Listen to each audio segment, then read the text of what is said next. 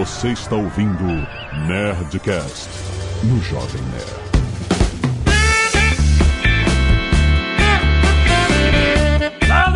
Nerds! Aqui é Alexandre Antônio do Jovem Nerd. Vamos fazer muitas privalizations. Olá, pessoal. Aqui é a Rossana e eu fui chamada de amor por uma motorista de ônibus na Inglaterra. Aqui é o Google Mafra e, como sempre, eu não pensei numa frase pra falar aqui. Isso acontece em inglês também. Aqui é a Patrícia e I'm not in Kansas anymore. Ah, Aqui é a Zagal e não vai ter o um nothing. é a clássica. Muito bem, nerds! Estamos aqui em mais um Nerdcast Speak English, trazido a você pela essa parceria entre Jovem Nerd e WhatsApp para aprimorar o seu inglês. Hoje é dia de a gente ter umas dicas com quem viveu dois mundos. Um mundo é nós aprendendo inglês no Brasil, de qualquer forma, aprimorando nosso inglês, aprendendo e e etc. Yes, yes indeed. Exato. Yes we do. No outro mundo é a gente ir para outro país, a galera que vai se mudar para outro país, vai trabalhar lá e tal, pegar esse inglês que a gente aprendeu no Brasil e aplicar no dia a dia. O que que muda? O que que você notou que era impossível você aprender na teoria, que só na prática do dia a dia você aprendeu? O Guga e a Patrícia se mudaram para os Estados Unidos há quatro anos, a Rossana se mudou para o Canadá há quase um ano, né? Uns sete meses, é. Uns, uns sete meses. Então, cara, qual foi a experiência que vocês tiveram saindo da teoria e indo pra prática? Ah, muito bom papo. Fica aí pra gente aprender mais.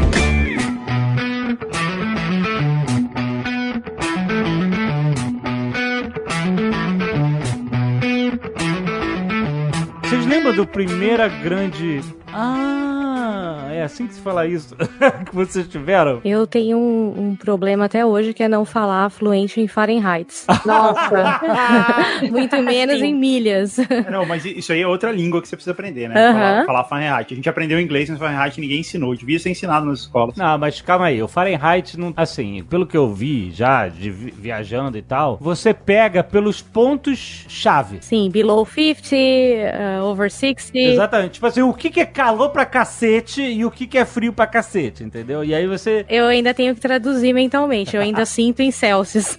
É, porque é o seguinte, quando você fala em Celsius, eu falo pra você assim, ó, tá 15 graus Celsius. Você sabe o que que é 15 graus. Sim. Você não precisa sentir, você lembra, você, você tem a noção Sim. do que que são 15 graus. Você fala, tá 30 graus, você sabe também. Não, mas não é só isso. Porque você no Celsius tem zero grau que você sabe que a água congela. É. Aham. Tipo, zero, acabou. É- Daqui pra baixo é negativo. Sabe? Exato. Fahrenheit menos 32. É, Não, exato. Fahrenheit é 32, é zero. 32, É, verdade. sabe? Olha que zoado. 32 é, é congelou a água. Exatamente. Não faz sentido nenhum. Ó, o que eu lembro das minhas viagens era o seguinte: quando chegava a 100 graus Fahrenheit, calor pra cacete é tipo 40 graus. 100 graus é 38, eu acho. É 38? Ah, então. Eu sei que quando os caras falam assim, nossa, chegamos nos 100 graus e tal. E aí era esse calor de verão aí. 100 graus é Rio de Janeiro, Copacabana. É, isso no- aí. no- no- em janeiro. E aí, quando eles falam de below 50, eu lembro disso também de viajando no inverno, eu sabia que eles estavam reclamando muito de, de muito frio. E o quê? 50 graus Fahrenheit é o quanto, mais ou menos? De... Então, below 50 é quando começa a ficar.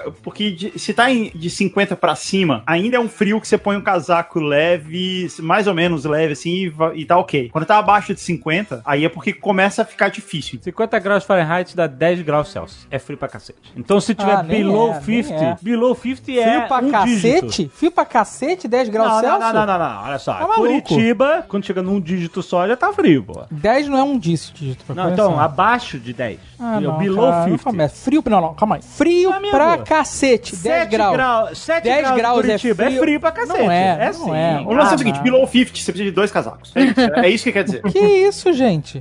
Mas agora vai ficar contando vantagem que ele fica 6 graus de bermuda. É verdade. É, eu, eu já vi isso acontecer, é verdade. In- Inclusive abaixo de zero, não precisa nem ser 6 graus. O Mas baixar pra 5, não. Eu já fui, menos Você um recla- na Alemanha. De bermuda? De bermuda. Mas aí tu tava reclamando. Não tava, não, Tava tava, achando sim. ótimo. Fui pegar o carro e voltei. Ah, Menos, a 7 graus é edredom tranquilão. Não precisa de mais nada pra dormir. 7 graus, tu tá de aquecedor lá, aquele aquecedor Que aquecedor, cara? tá sim. maluco? Tá explodindo aquele óleo lá. Comprei esse aquecedor aqui em Curitiba, usei só no primeiro inverno, nunca mais. ai, ai, ai. Agora que tu emagreceu, meu amigo, é outro esquema. Sem nada Tu disso. tinha um né? edredom já. Antes tu tinha um edredom natural. A gente tinha, todos nós. O cara fala como se ele fosse magro. Ele tá esquecido da vida passada dele. o teu edredom tá aí, que tu não fez cirurgia corretiva, Jovem Mas a Nerd? gordura, gente. Tá toda É só pele pele, é só pele. Ah. Edredom sem algodão dentro. só que... Essa história dos Fahrenheit desdobra pra duas outras coisas, aliás, né, Guga? No quê? Essa semana, por exemplo, eu tive, acho que a segunda febre desde que eu moro aqui. E aí a gente descobriu que o termômetro, ele acusa febre diferente do Brasil. Como assim? Principalmente pra criança, né? Você tá com 37 graus, em diante você tem febre, certo? Sim. Febril, Uhum. né? Que se diz. É, tem gente que diz que 37 não é febre. É, exato. E essa polêmica, essa É. polêmica, pelo visto, ela se concretiza aqui na forma do termômetro digital. Que o meu termômetro é daqueles que você pode apontar e ele indica a temperatura. Só que ele tem uma, uma feature, ele coloca uma carinha feliz ou triste Ah! pra dizer se você tá com febre ou não. Aham. E eu tava com 100 graus, Guga. 100 graus. 100 graus e uma carinha triste. Aham. E como eu não sou fluente em Fahrenheit, eu não sosseguei enquanto eu não fui ver quanto era 100 graus. Porque 99.8 a carinha era feliz. É, até, 90, até 98, 90, 99 você tá sem febre. É. Só que no Brasil é febre já. Ó, 100 graus é exatamente 37,7. Isso aqui é febre. É. Já é febre. Se for Abaixo de 99.8, a carinha tá feliz. Ou seja, eu só tenho febre aqui nos Estados Unidos se for 37.7. Você tem um grau a mais pra esperar pra tomar um antitérmico. Ou no Canadá é, é Celsius, sistema métrico, aquela coisa toda, Rossana? Ai, graças a Deus é sistema métrico, mas não é todo mundo que segue. A rigor, você tem que deixar tudo em metros e graus, mas vira e mexe você vê algum produto assim no Walmart ou na Amazon pra vender só com a medida em inches e, enfim, aí fica bem confuso. Vocês aí que foram médicos já e tem que falar a tua altura, eu penso que vocês estão isso, mesma parada, né? Vocês não são fluentes no. É terrível também. Eu É. tenho sempre que olhar a driver's license, porque por sorte tem minha altura lá. Sério? Tem altura na, na carteira de motorista? Tem. Tem, aham. Caraca. É, o peso não. Felizmente. Ainda bem. ah, mas olha só, na- eu tava olhando aqui minha carteira de motorista aqui, aqui a minha altura tá em centímetros. Ah, é? Não, a minha, É. a minha, inclusive, eu acho que não tá muito certa. Sei lá por que, que eles atribuíram isso. É, Tá 5.2 e eu tenho 1,57. Eu acho que convertendo eles me deram uns centímetros a mais aí. É, eu lembro que eu aprendi a minha altura em feet na época que eu morei na Inglaterra, né? Lá eu precisei saber pra, enfim, vários motivos. Aí eu aprendi que 1,77 é mais ou menos 5 foot 9 ou 5 foot 10, alguma coisa assim. Lesson 17. Give me a ballpark figure. Essa parada da medida é muito maluca mesmo, cara. Essa é a pior de todas. Porque, porra, a gente aqui tem metro, centímetro, que é uma variação do metro, né? É sempre de um. E o quilômetro, né? Que é o, não, tem, então tem o centímetro e o quilômetro, né? Sim. Então a gente. Tudo em escala de 10. Exato. Tudo muito lógico, E é. aí, nos Estados Unidos, é, é. Você tem milha, você tem inch, você tem feet, Tem yards também. tem yards. E elas são de 12, né? Eu não- ela não- elas são. Não faz sentido nenhum. Eu não consigo entender. 12 inches são um pé. E... Eu não fazia ideia, acabei de aprender. Obrigada, Guga. É, então, é, é, elas são todas decimais, assim. Então, acho que são 12 inches são pés e 12 pés são um yard. Eu acho que é assim. Eu não, não- Caraca, não faz sentido nenhum. Não faz sentido nenhum essa porra. Mas uma coisa que eu aprendi agora, que a Rossana falou aí, e eu aprendi isso esses dias, é que a gente não fala five feet, a gente fala five foot, que é bizarro. Não faz- também não faz nenhum sentido. Aham. Não, não faz nenhum sentido, porque o plural é feet. Pé é foot, o plural de pé, pés, é feet. Beleza, é uma palavra que é diferente no plural, isso acontece. Só que quando você fala como se fosse uma expressão, você usa no, no singular, porque eu não sei, mas é. Aliás, quando eu fui tirar a habilitação, agora eu tô lembrando, tem uma parte da prova que ele- eles pedem pra você andar de ré uma determinada distância, que eu não lembro qual é agora. 100 yards. A 100 yards? É, E aí eu olhei pro examinador e falei, eu não sei quanto é a 100 yards. Você pode me pedir pra parar? Aí ele, ele só olhou pra baixo, assim, a mulher, né, no caso, ela só olhou pra baixo, ok, go on. Tipo, muita má vontade. Cara, como é, como é zoado. E uma milha é o quê? 1.6. Um metro, um metro, um yard não é um metro, porque um metro é um passo praticamente. Não, yard é praticamente um metro. Então a mulher tava trolando, mandou dar um passo. Quanto foi, Não, não, Guga? 100 100 passos. passos. Ah, 100 passos. É, eu não lembro. quanto. Ah, porque além disso você tem uma é, milha que não é, é de 12, é de 1.6. 1.6 km. É. Agora, Não, não, milha é em complica. relação a quilômetro. Isso, é relação a quilômetro. E o problema das milhas é que não é só a distância, é a velocidade, né? Exato. Eu tô curiosa pra saber quando o Eric, porque assim, nós aprendemos a dirigir em quilômetros. Aham. É, eu não sei como vai ser com o Eric, porque O a relação filho. dele com isso. É, com meu filho, porque a rela- é, que vai ser logo, né? A propósito, outra questão cultural super diferente. Vai aprender a dirigir com 15 anos. Enfim, tô assustada já. Olha, É, mas eu tô Eu- curiosa pra saber como vai ser pra ele ter desde sempre aprendido. a- Mas ele quer aprender a dirigir? Quer. Uma exceção, uma exceção. É, super exceção. Ele não tá super ansioso, mas ele quer. eu olhei aqui enquanto a gente falava e um yard não são 12 feet, igual eu falei, são três pés. Viu? Que é basicamente um metro. É isso aí. Que não faz nenhum sentido. Não faz. É, é aleatório. Ah, como é que a gente vai chamar essa medida aqui? Int. E essa? Pé, porque parece com o meu pé, sei lá. É, não, porque é o pé do rei. Ah, mas eu sou o rei, Guga, por isso que eu falei que parece com o meu pé. Você não entendeu. Uma milha são 1760 yards, que também não faz nenhum sentido. É tudo aleatório, cara. um, um yard é 91 centímetros. E medida de peso? Tem lá, é, libra, mas você, você fala pound. Por que você não fala libra? É, e o, e o símbolo é um L, né? Exato. É isso que é estranho. Você lê ali escrito. Então, às vezes, quando você vê abreviado, LB. LB. o abreviado é LB ou então LBS, né? E você fala pounds. É bizarro também. É, pra pedir frios no supermercado eu tive uns- um, um choque também. Isso foi uma das coisas que eu só aprendi quando eu cheguei aqui. Você vai pedir pra cortar frios, assim, sob demanda, você tem que pedir em pounds. E Sim. eu demorei um tempo pra comprar carne, pra entender a relação, assim, de quantidades também foi bem difícil. A pound é basicamente 2 para 1. Um. É, com, com o Tipo tempo dá um- pra você fazer medidas grosseiras, assim. Mas você, quando vai comprar um presunto, fatia lá, presuntada, você pode pedir 100 gramas, 200 gramas, 300 gramas, por aí vai. Aqui é quarter pound. Você tá mais limitado nisso, então. Aham. Você tem que pedir um pound, o quê? 500 gramas. Half pound é 250, quarter pound é 125. É isso aí. Se você quiser 100 gramas, você não consegue. 100 gramas, 100 gramas você não consegue. É, mas eu já vi pessoas pedindo no supermercado quantidade de fatias. Aqui no Brasil seria bizarro. Eu já vi alguém pedindo 20 fatias. Se o cara engrossar a fatia e. Pois é, mas eu acho que era pra algum propósito que não tem a ver com peso, né? Certamente. Então era. Ah, eu quero 20 fatias, acho que era roast beef. Você teve que abrir mão do bom e velho 100 gramas. É isso. Sim, exatamente. Você vai só no 250 pra cima. Não, 125, quarter pound of cheese. Ah, quarter pound 125. Ah, beleza, beleza. Um quarter pound dá uns 110 gramas, 108 gramas. É, tá bom. Um quarter pound of cheese é um hambúrguer de 108 gramas? É isso que aí. bosta.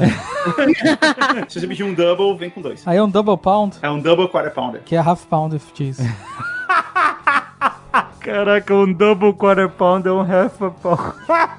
Excelente. with cheese. Você não vai na padaria e pede 50 gramas de queijo. Você pede sempre 100, né? A gente pede de 100 em 100, não é isso? Você pode pedir, mas não é muito comum. Mas como é que você pede exatamente 100 gramas aqui? Você vai pedir o quê? Ele vai pedir quarter pound e. Quanto é uma vai- onça? Vai, pedir onça? Vai pedir- Onça, ainda tem onça, mano. Nossa, ainda tem. É pra líquido, isso é muito confuso também. Ah, não, líquido eu já desisti. Líquido eu nem tento. E tem também a pint, que nos Estados Unidos é diferente da pint da Inglaterra, né? É diferente? Eu não sabia. É diferente. Nossa, dá uma de. Pô, então, então o sorvete na Inglaterra é maior? Sorvete de cerveja na Inglaterra é maior? E se você pedir uma pint, sim. Mas se bem que lá eles usam metric agora também, né? Por causa da União Europeia. Por enquanto. Então, Quando eu tive lá, tava tudo em metric. Porque. no- na, na Inglaterra, nada. Tudo mile e pint e ounce e tudo mais. Mas quando foi isso? Quando eu tive lá em 2011, por aí, tava, foi a última vez que eu fui lá, tava tudo em metric. Porque, Então, é, eu, eu fui embora de lá em 2011. É. é, mas, mas assim, as pessoas em geral, elas falam, tipo, você vai no pub, você pede um pint de cerveja. Isso é Então, verdade. aí o- pessoas, aí o geral, pint- Elas não gostam do metric. Elas foram obrigadas a fazer isso por causa da União Europeia. Por isso que eles pediram pra sair. Pois é, então, porque aí quando eles pedem a pint, eles ganham 568 ml. E a American Pint são só 473. Não é possível que alguma coisa americana em volume seja menor do que o padrão. Não é? Mas quando é Deve bebida alcoólica. Tive aqui, né, falando com o meu amigo Brad Pitt, aí fui pedir um café.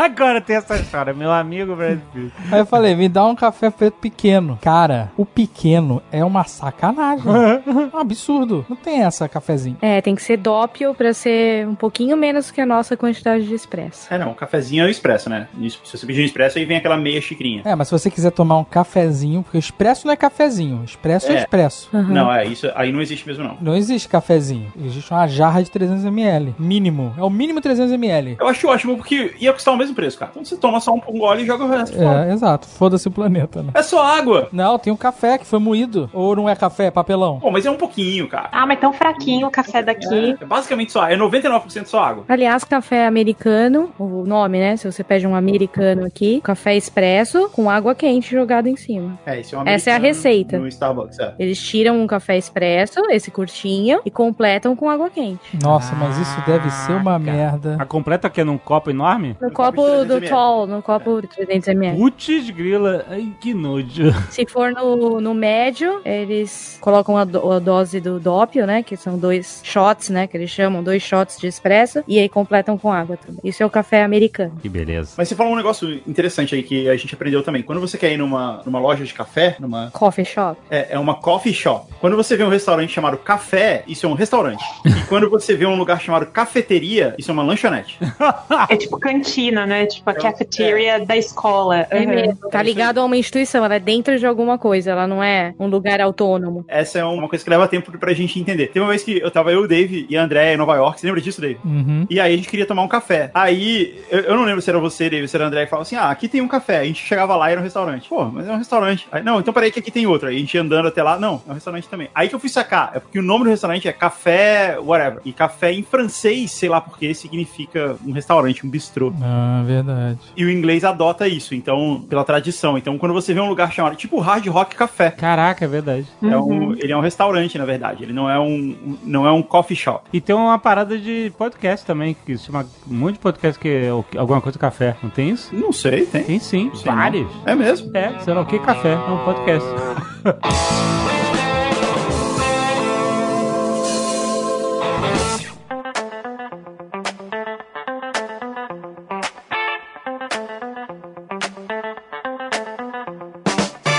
assim, da linguagem do dia a dia que vocês tomaram um tombo assim e falaram assim, caraca, não, não é assim que se fala. Eu fui morar no Canadá durante um mês, né? Eu fui estudar lá, fazer um curso lá. Intercâmbio que chama. É, um intercâmbio, é, pra aprimorar inglês mesmo. Você não precisa se justificar. Em algum momento eu tava numa casa de uma família, né? É, eu fiquei hospedado numa casa de uma família. Quantos você tinha? Ah, eu tinha vinte e poucos. Ah, você era um adulto já. É, eu já era adulto. Aham. Hoje em dia, com 20 anos, não é adulto, não, gente. Tá bem ligado a essa ideia, assim, de você aprender, mas na hora que você tá lá no, no, no país mesmo, você percebe que tem algumas coisas que você não sabe. Eu ia receber um telefonema, acho que da escola. E aí eu, eu cheguei pro cara que me hospedava lá, né, da família, e eu falei assim, ó, se eles me ligarem, me avisa. E aí eu percebi que eu não sabia falar isso em inglês. Tipo, eu falei assim, ó, if they call, e eu fiquei tipo, como é que você fala me avisa? Let me know. Let me know. Mas, mas assim, isso vai totalmente fora do que é natural pra gente, né? O me deixe saber, let me know. Eu falei assim, if they call, tell me. Né? Tipo, Ah, funcionou. Não, não tá errado, só é bizarro, é. E aí ele falou assim, I let you know. E foi aí que eu aprendi. Ah, Ah. Ah, ele foi gentil. e você notou que isso acontece demais? Eles corrigem você assim, educadamente, Sim, eles dão uma dica, né? dão uma- meio que uma dica. aham. Pra Sim. mostrar que entenderam, eles aproveitam e te explicam. É a melhor forma de aprender. Muito. É, porque você já vê o exemplo aplicado no erro. É aplicado. É isso aí, isso aí. É, isso aconteceu uma vez, logo que eu cheguei na Inglaterra, em 2009, eu morei em Cambridge um tempo. E tem uma cidadezinha muito bonitinha logo do lado, dá tipo 15 minutos de trem. E aí uma tarde a gente foi passear lá depois da aula. Aí eu cheguei, né, ensaiei bonitinho. O meu inglês já era bom na época, mas eu sempre tive esse hábito de ensaiar tudo que eu ia falar, né? Aí eu cheguei lá na pra moça, Can I have a return ticket to Eli, please? Aí a moça olhou pra mim, to Ely. Mas veja bem, o nome da cidade era ELY. Eu, eu não sei Ah. porquê, eu achei que era Eli. E aí ela, to Ely, sure.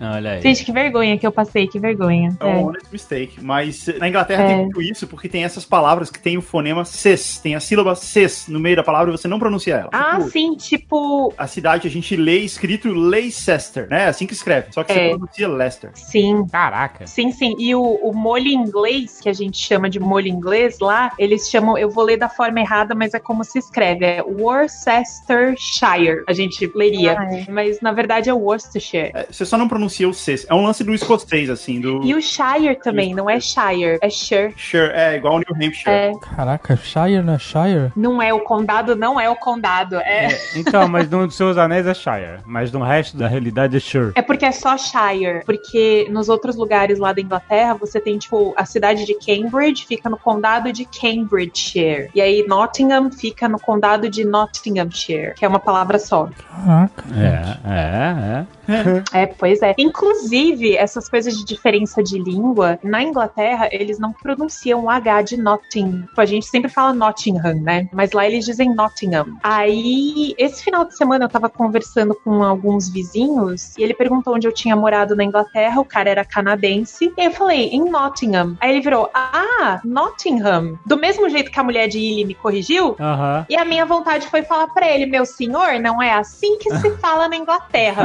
Fiquei na minha. Devia ter agressivo isso. Pois é. Mas deixei pra lá, vai. É igual, a gente falou aqui também em outros episódios, igual em Toronto, que não se fala Toronto. Eu aprendi isso em Toronto. O quê? Você não fala Uhum. Toronto, você fala Toronto. Toronto. Que, que é muito, Toronto. que é muito bizarro. Por que, É. que eles fazem isso? Eu não consigo entender por que, que escrevem a palavra de um jeito pra não falar. Nem Atlanta. Ah, mas a gente faz isso em português também, né? É. Não, em português, o que, por exemplo? Ah, Agora eu tô tentando lembrar. Tipo o Lierson. O Lierson realmente, tudo que ele fala é, é contraído, mas não é o padrão. Não tem quem fale Atlanta, Atlanta. Então vamos falar Atlanta. Não, a Lena. Atlanta, pior ainda, viu? Atlanta, Atlanta, Atlanta. E, e, nem- e não, exi- não é, entendeu? Já é errado, todo mundo fala errado. Mas isso é porque a língua é viva. Se você. O inglês vai falar Atlanta. Esse é o meu, o meu bordão do Nerdcast Speak English, é, também existe no português. Uhum. Então quer ver uma palavra que a gente fala? Companhia. Você escreve companhia, mas você fala companhia. Companhia. Eu falo CIA. Ou então, muito. A gente escreve muito, mas a gente fala muito. Tem um N aí depois do I que a gente enfiou ele ali, sei lá por quê. Mas aí, no caso, a gente tá incumpridando a palavra ao invés de encurtar. É, a gente pronuncia ela diferente do que tá É, escrito. mas tipo, você, a gente fala, você vai hoje? Por exemplo, o carioca fala teatro, em vez de falar teatro, fala teatro. E 12. Doze, doze, é. Não é doze, é doze. Lesson 17. Give me a ballpark figure.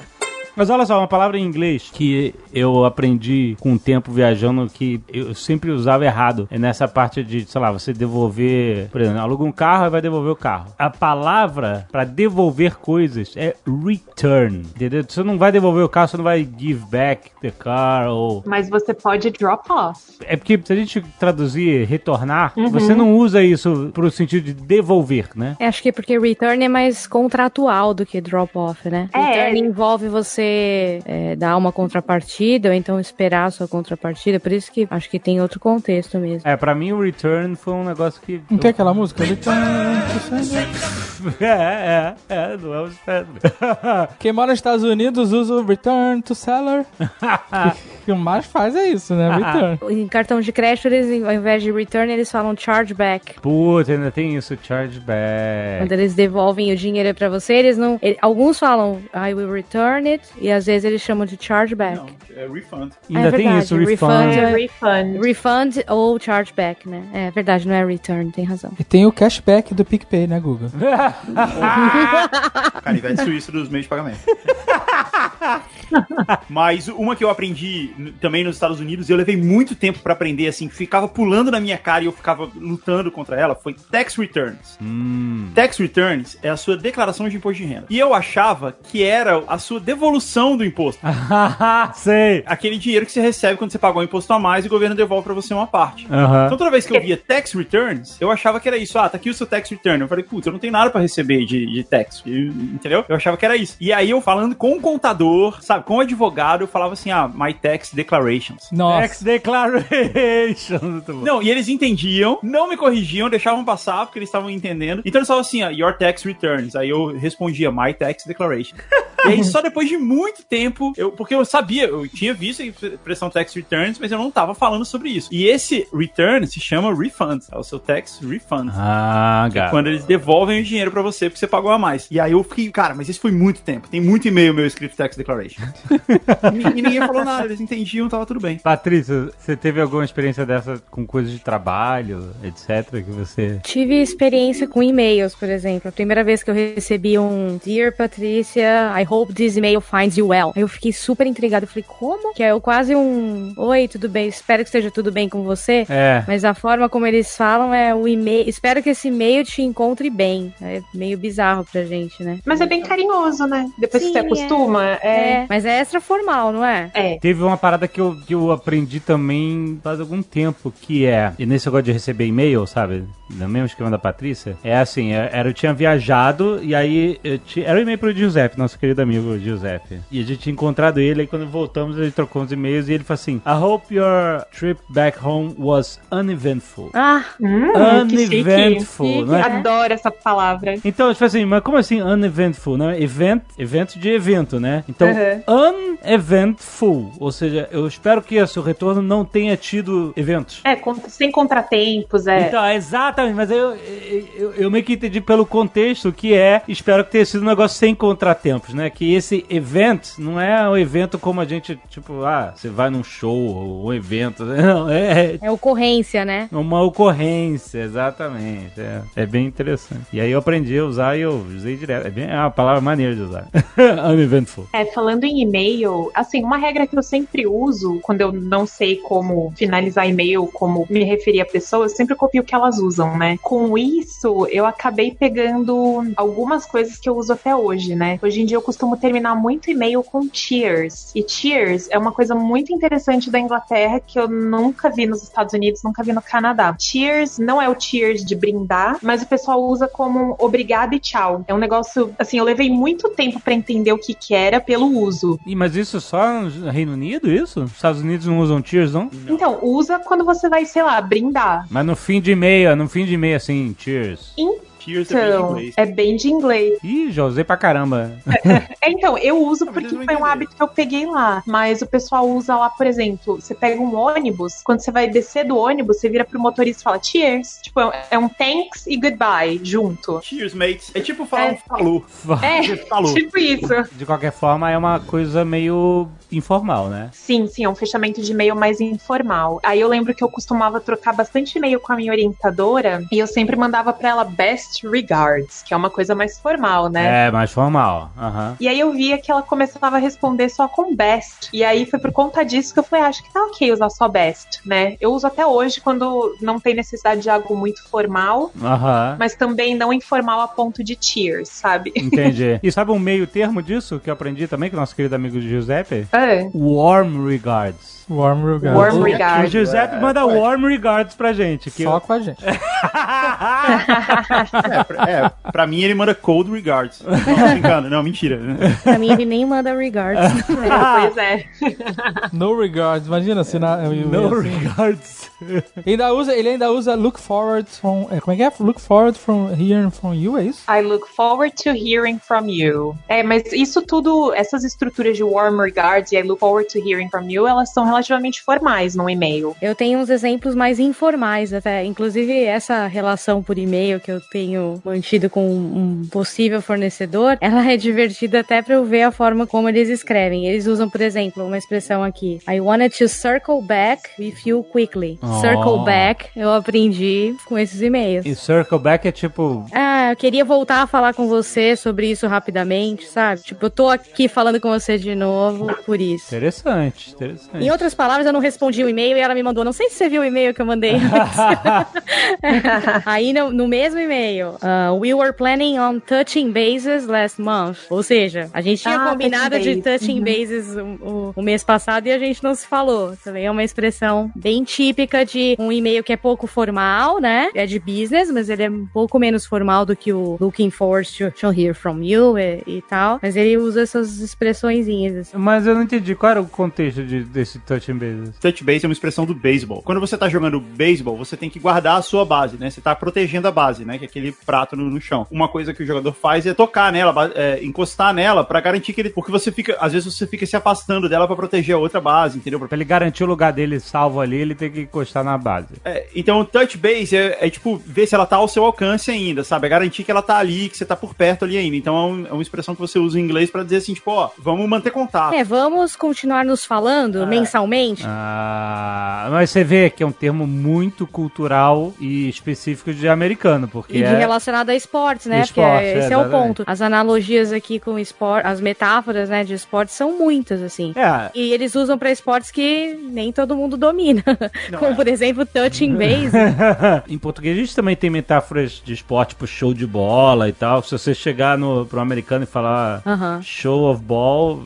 Bola dividida. É, show de bola. Bola dividida. É, exato, né? São expressões que, idiomáticas que tem a ver com uma cultura local, no caso de esportes e tal. Mas outra, tem outra de beisebol que todo mundo usa também, que é bem comum, que é ballpark. Ah, olha aí. Ballpark É verdade, eu já ouvi né? isso. Como, como é, mais ou menos? O campo de beisebol se chama ballpark. Uhum. Então, a origem da expressão é que se a bola tá em algum lugar do ballpark, ela... existe um lugar que ela é inalcançável, que é fora do ballpark, né? Se você isolou a bola pra fora do ballpark, acabou, a jogada acabou, você vai correr todas as bases porque o outro time não tem que fazer, tem que ir lá buscar uma outra bola. Então, quando você joga dentro do ballpark, ela ainda tá teoricamente ao alcance. Então, quando você fala assim, ah, me dá um ballpark, give me a ballpark, é assim, tipo, me dá uma estimativa, me dá, me dá uma chutada, assim, mais ou menos do número que você acha, entendeu? E dá alguma coisa dentro de um range, né? Normalmente. Caraca, maneiro. É assim, algo que é bem pouco preciso, mas que ainda tá ao alcance. Que, aliás, em português seria chuta, que é outra metáfora esportiva, né? Esportivo, exatamente. Chuta um número. Exato. Mais ou menos.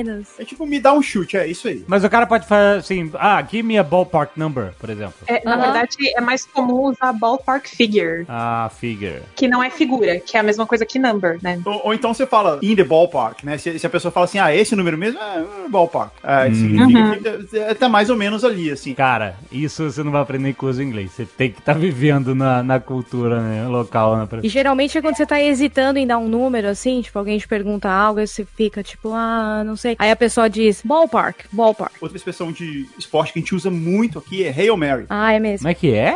Eu não conheço. Não, é porque talvez no Canadá seja diferente. É. Mas Hail Mary é muito comum, que é uma expressão de futebol americano. Hail Mary significa Ave Maria, né? É uma, Sim. é uma oração. Quando você tá no futebol prece, americano, falta poucos segundos, é a última jogada, é a última bola, falta poucos segundos. Quando você joga a bola, o cronômetro do futebol americano ele não para, ele só para quando a bola chega no chão. Então, mesmo que você esteja faltando dois segundos, se você iniciar a jogada, a jogada vai até o fim, pelo menos até alguém parar ela. Então o jogo continua. Então vamos supor que você tá perdendo o jogo e você tem a última bola, falta poucos segundos, essa jogada tá valendo ainda, mas você tá muito distante de chegar no end zone ou de conseguir fazer ou de conseguir fazer qualquer coisa. Então o quarterback, que é aquele cara que pega a bola e lança ela pra frente, ele simplesmente lança a bola pra frente na esperança, tipo, ele não, ele não faz um passe, entendeu? Não é uma jogada realmente ensaiada. Ele joga a bola pra frente e torce pra alguém pegar. Isso é um Hail Mary. Ah, sim. É uma última cartada, assim, é uma última jogada, ver se na sorte você consegue Aham. fazer aquele ponto e virar o jogo, e ganhar o jogo. E já aconteceu algumas Seja o que vezes. Deus quiser. É isso aí, é um seja que Deus quiser. Então o cara pega a bola e joga pra frente. Então quando você tá numa situação difícil, assim, você tá numa negociação e você não vai conseguir o que você quer, aí você vai dar uma última tentativa. Você fala assim, ó, eu vou tentar um Hail Mary aqui pra ver se a gente consegue. Hum, É uma frase normal que você fala de negócios, assim, e, e no ambiente de negócios. é, seja o que Deus quiser, é uma ótima tradução de sentido da coisa, né? Inclusive tem uma outra expressão, essa eu lembro muito de livro de business English, que sempre tem, né? Mas eu acho que você, Google e Patrícia, que estão mais em contato com a área de negócios, assim, vão até saber me falar o quão comum ou não essa expressão é. É alguém dizer que balls in your court. É, bem comum. Bem comum, bem comum. É bem comum. Ai, que bom, então. super comum. Ainda se usa. É, Tipo, a bola tá com você, né? tá do seu lado da quadra. É, essa aí eu, é, eu lembro que ela vem do tênis. É, ok, mas pode vir do vôlei, do queimado, pode vir de tudo. De qualquer esporte, mas no caso eu lembro que quando eu, eu tinha isso no capítulo dos livros de Business English, eles falavam que o background, assim, vem do tênis. A figurinha devia ser pessoas jogando tênis. É, pois é.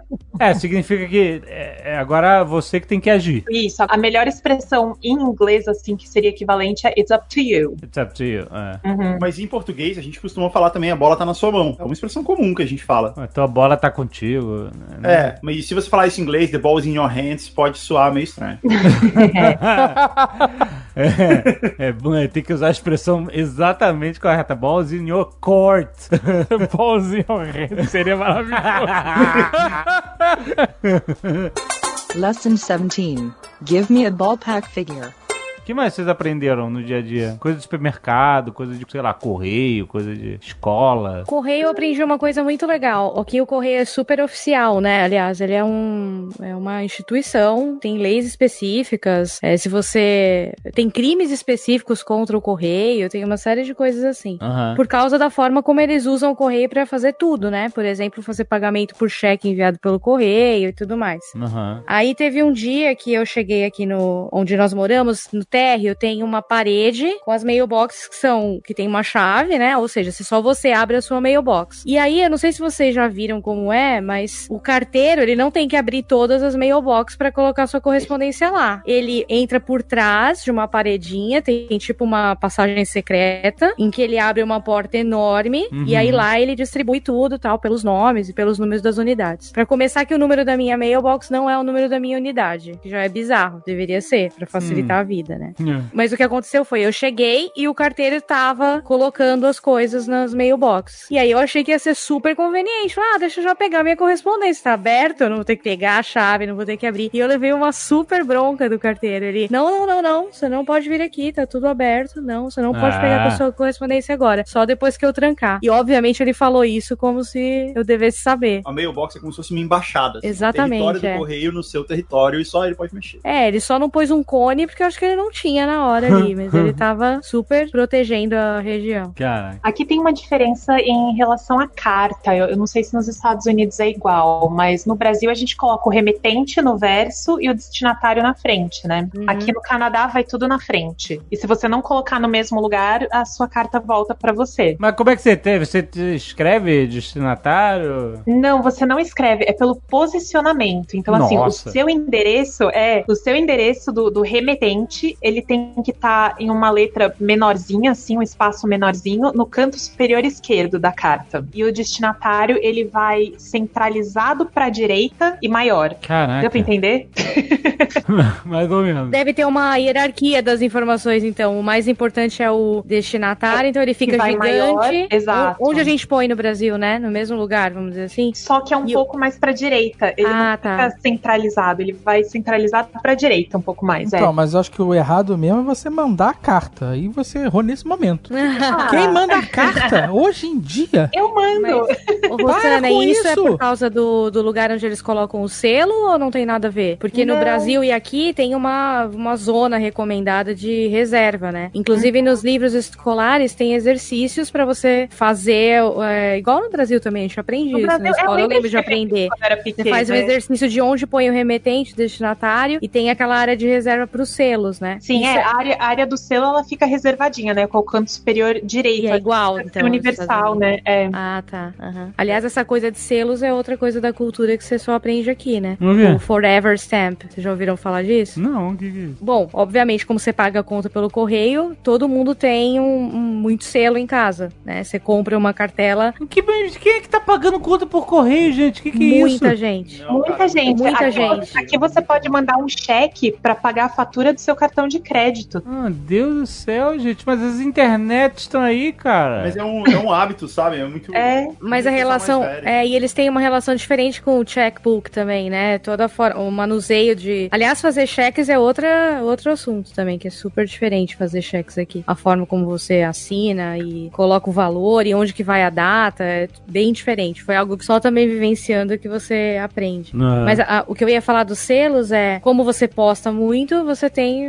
cartela de selos, é comum. E o selo tem um valor, um valor monetário, você tem que comprar o selo. E tem um tipo de selo que você compra que chama Forever Stamp, ou seja, não importa o que acontecer com o valor do dinheiro, aquele um selo sempre vai valer uma postagem. Mas ele é mais caro? Alguma coisa assim? Não, é o mesmo preço. Não, é o e- mesmo e preço. É barato, assim. Então, é, é só um lance de que se um dia você pagou, você tem direito de, de mandar uma carta. Então, É. então, se você tem um selo do, do- que foi comprado nos anos 80, você vai colocar lá. Que Exatamente. Cara, vocês estão confundindo muito os millennials. Ah, é. O selo servia pra provar que você pagou o correio adiantado, o valor daquela postagem. Ah, não é possível que, que tem gente que, por causa da idade, não sabe Não disso. sabe. Não sabe o que é selo. Meu Deus. Perguntar pro Mônica agora, Mônica, como é que é esse negócio de selo em carta? Ele não vai saber. Caraca. Gente, não é possível. A galera acha que é um adesivinho bonitinho que vai na carta. É. Bom, pelo menos agora é adesivo, né? Já foi algo que você tinha que lamber antes. É. Selo é feito pra colecionar, não é? É tipo tipo card. É o card game da vida real. É, eles lançam, né, coleções Demais. novas todo ano. É, tem uma agora, inclusive, que é dos Beatles, é bem bonita. Eles deviam lançar selo como item do Fortnite, assim, do, do League of Legends, aí todo mundo ia saber. É isso, o selo é um valor de RP lá que você pra mandar a tua carta. É isso. E o Forever Stamp é isso. Não importa se o valor dele é maior ou menor, ele vale a postagem. É, imagino que seja algum resquício de va- de variação de preço de selo, né? Coisa que não deve acontecer aqui. é. Grande crise dos selos de 29. Uma outra coisa bizarra que até hoje eu não acostumei, eu fico inseguro de fazer, assim. A gente vê no filme, tem aquela caixa de correio na frente da, da casa, certo? Ah. O carteiro passa ali pra colocar uma carta pra você. É assim que funciona também no Brasil, Ah. razoavelmente, certo? Mas ele não tira também? Então, nos Estados Unidos, ele também leva. Você levanta aquela bandeirinha vermelha pra avisar que ele tem uma coisa pra ele levar. Aham. Isso não existe no Brasil. Você vai na sua própria caixa de correio e deixa Não. uma carta ali pro carteiro. É verdade. É mesmo porque alguém vai levar, com certeza, não o carteiro. Pra você mandar, você tem que colocar numa caixa de correio que tem na rua, no poste, né? Aquela caixa amarelinha, ou então ir numa agência do correio e depositar lá. E aqui, esse negócio de você deixar ali pro carteiro pegar, existe em qualquer lugar. Então, o meu escritório fica no coworking, né? E aí eu falo assim, ah, eu preciso despachar isso aqui e tal. E eu quero, assim, tipo, toda a minha existência quer deixar isso na mão da recepcionista, ó, entrega isso pro carteiro. E ela fala, só põe ali na caixa que o cara pega. e eu falo, não, mas você tem que falar pra ele levar, porque senão vai ficar esquecido aqui, é importante. Deixa ali que ele pega, e funciona. E, e, de fato, Inclusive tem uma placa pra cada servidor, né? Tipo FedEx, UPS, o correio em si. É, tem, você pode deixar pro FedEx também. Aham. pra- é, dá pra fazer isso também. Mas essa que tem a bandeirinha levantada é a do da USPS. Mas o FedEx passa também? O UPS para todo mundo passa? É, no coworking passa, porque como tem coisa todo dia, né? Então você pode deixar lá pra eles pegarem também. Como você paga pela internet, você imprime, o negócio já deixa com a etiqueta ali e tal, realmente. Ainda tem pick-up hours pra você saber se você já perdeu a janela que ele passa. Ó, eu só vi uma coisa pra terminar. Isso só morando pra saber. O que diabos é o Canadian Bacon? Nossa! Porque eu já pedi, ah, Canadian Bacon. Hum, deve ser diferente. Aí não era bacon. É tipo um presuntão. Ué, é isso? É, é tipo um presunto diferente, Que é. absurdo. Não é bacon. É gostoso. Que lugar triste que é o Canadá, gente.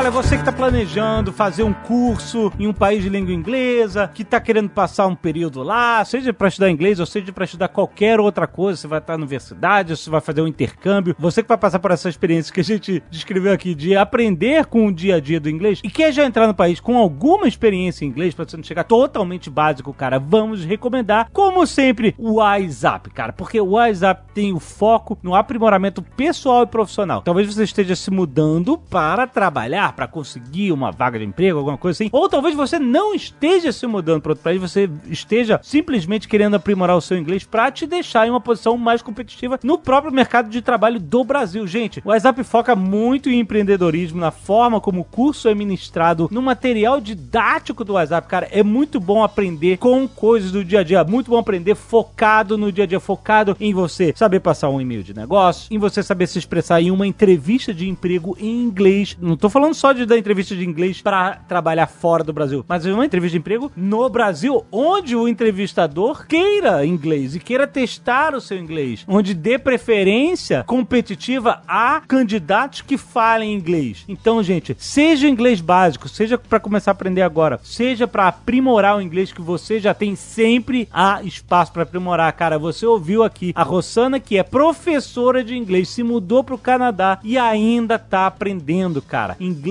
nunca se para de aprender, cara. Então, se você quer ter uma experiência incrível, focada no seu uso de inglês pro seu dia a dia, vai conhecer o WhatsApp.com, tem link aí, cara. Faz a sua matrícula hoje, não precisa esperar encher turma, não precisa esperar data de ano letivo, nem nada, cara. Começa agora, cara. Você tá exigindo de você mesmo uma postura pra melhorar o seu inglês, então toma agora no WhatsApp.com. Vai lá, se matricula hoje, rapaz. Até mês que vem!